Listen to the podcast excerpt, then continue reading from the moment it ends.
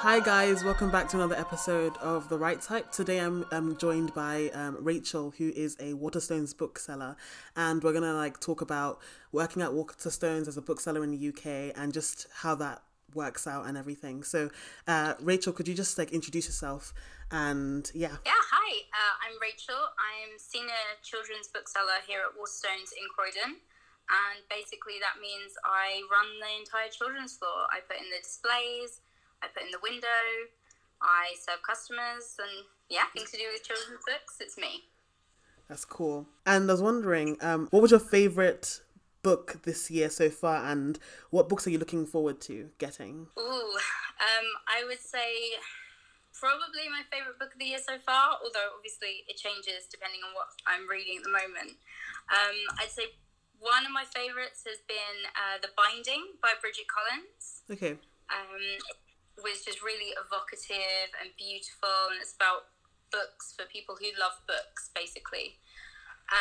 There's also one called Slay by Brittney Morris, which was about a girl who creates her own computer game that was just honestly immense and really tided me over while I'm waiting for Children of Virtue and Vengeance to come out by Tomi Adeyemi. That's my most anticipated book of the year. Same.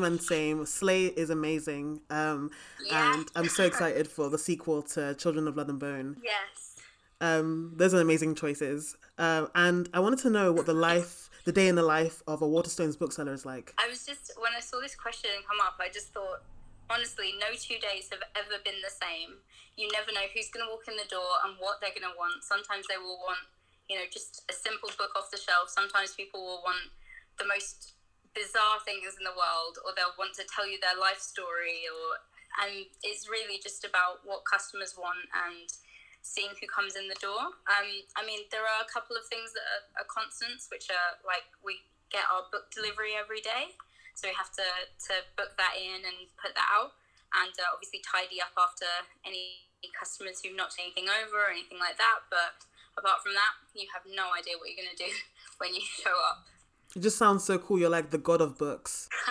Thank you. I'm definitely gonna keep that one. Put that on my CV. God of books. I wanted to know what your journey was like getting a job at Waterstones. I would say just about everyone that I know at Waterstones got the job the exact same way.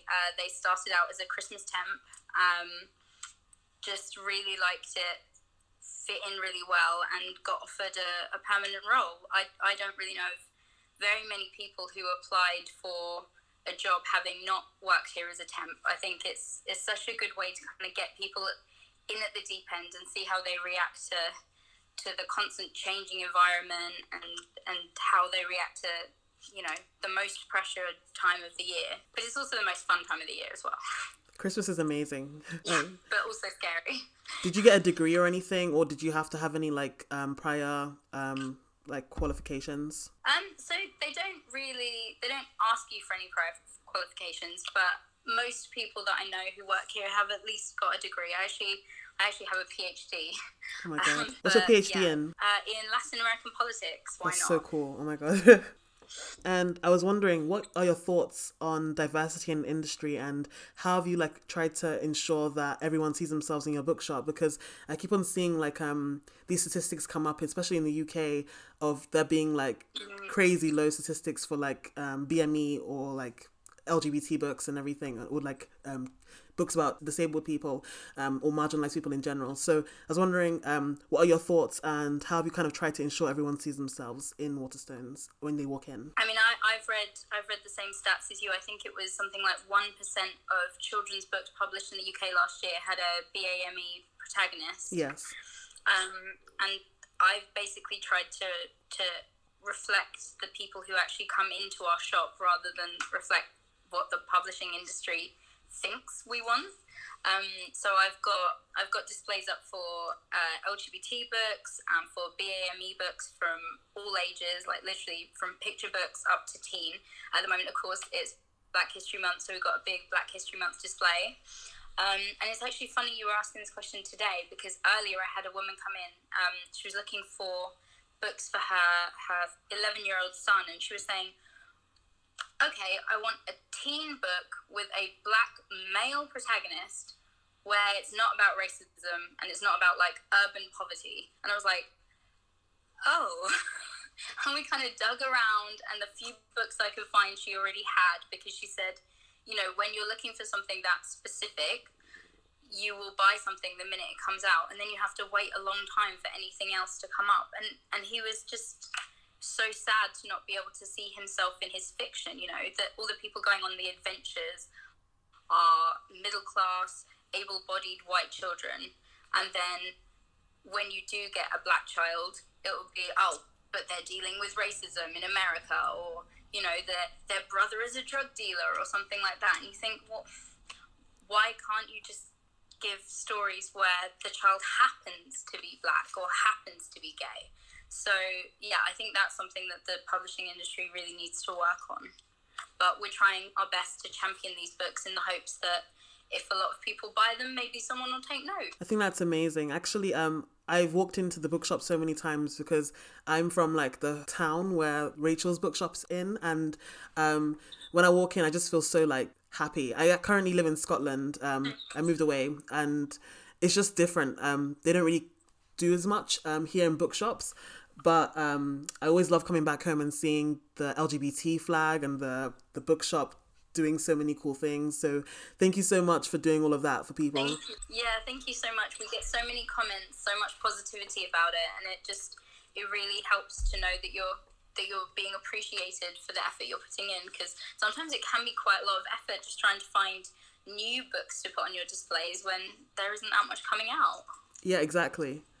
And that needs to definitely change, because there are so many kids who love seeing themselves and want to be represented. Definitely. And what would you say the best thing is about being a bookseller? I would say the two best things. One is recommendations. If someone comes over and says, right, I need a really good book, I love that, because they're just putting their trust in you. And of course, I read so many books, so I have such a wide range of what I think is good. And I love the kind of faith that people put in you, especially if it's for a present or something. You think, I'm deciding if you give a good present. That's amazing.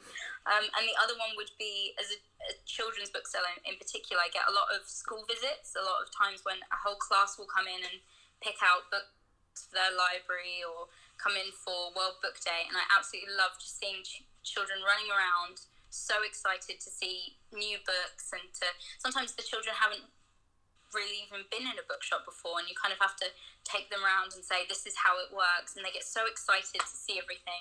And I love that. I just love seeing the new generation of readers coming up and getting enthused about books. That's amazing. It sounds exactly like the God of Books. Like, you're literally giving children presents and happiness. Yeah. And I wanted to know, the last question is, what would you love to see coming into your bookstores, and like, what type of stories? Yeah. I would say one thing I was thinking about the other day actually was kind of more narratives with disabled characters, because I think it's quite hard for children to see in these stories. There's always, you know, able-bodied children, and off the top of my head, I only know a few stories where, say, there's someone in a wheelchair or someone who hasn't got an arm or something like that, or like a deaf child. And so it's quite hard to make a display where you're like, this is just general disability. You want to be able to say, here's a whole display for children who are very sick or something like that, so that the children can see themselves again, even if they're not exactly what the publishing industry sees. I don't really understand why our archetypal stories for children still look exactly like they did in the 50s. But I think that's something that, you know, is so easy to include. All you need to do is do a little bit of research. There's a new book that's just recently come out called The Boy with the Butterfly Mind, which is about a boy who has ADHD.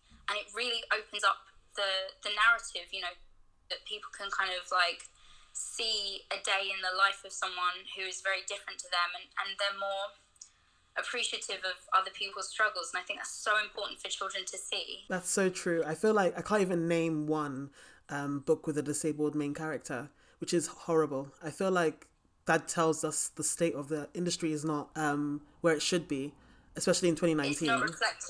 Exactly, yeah. It's not reflective of how people are. Exactly.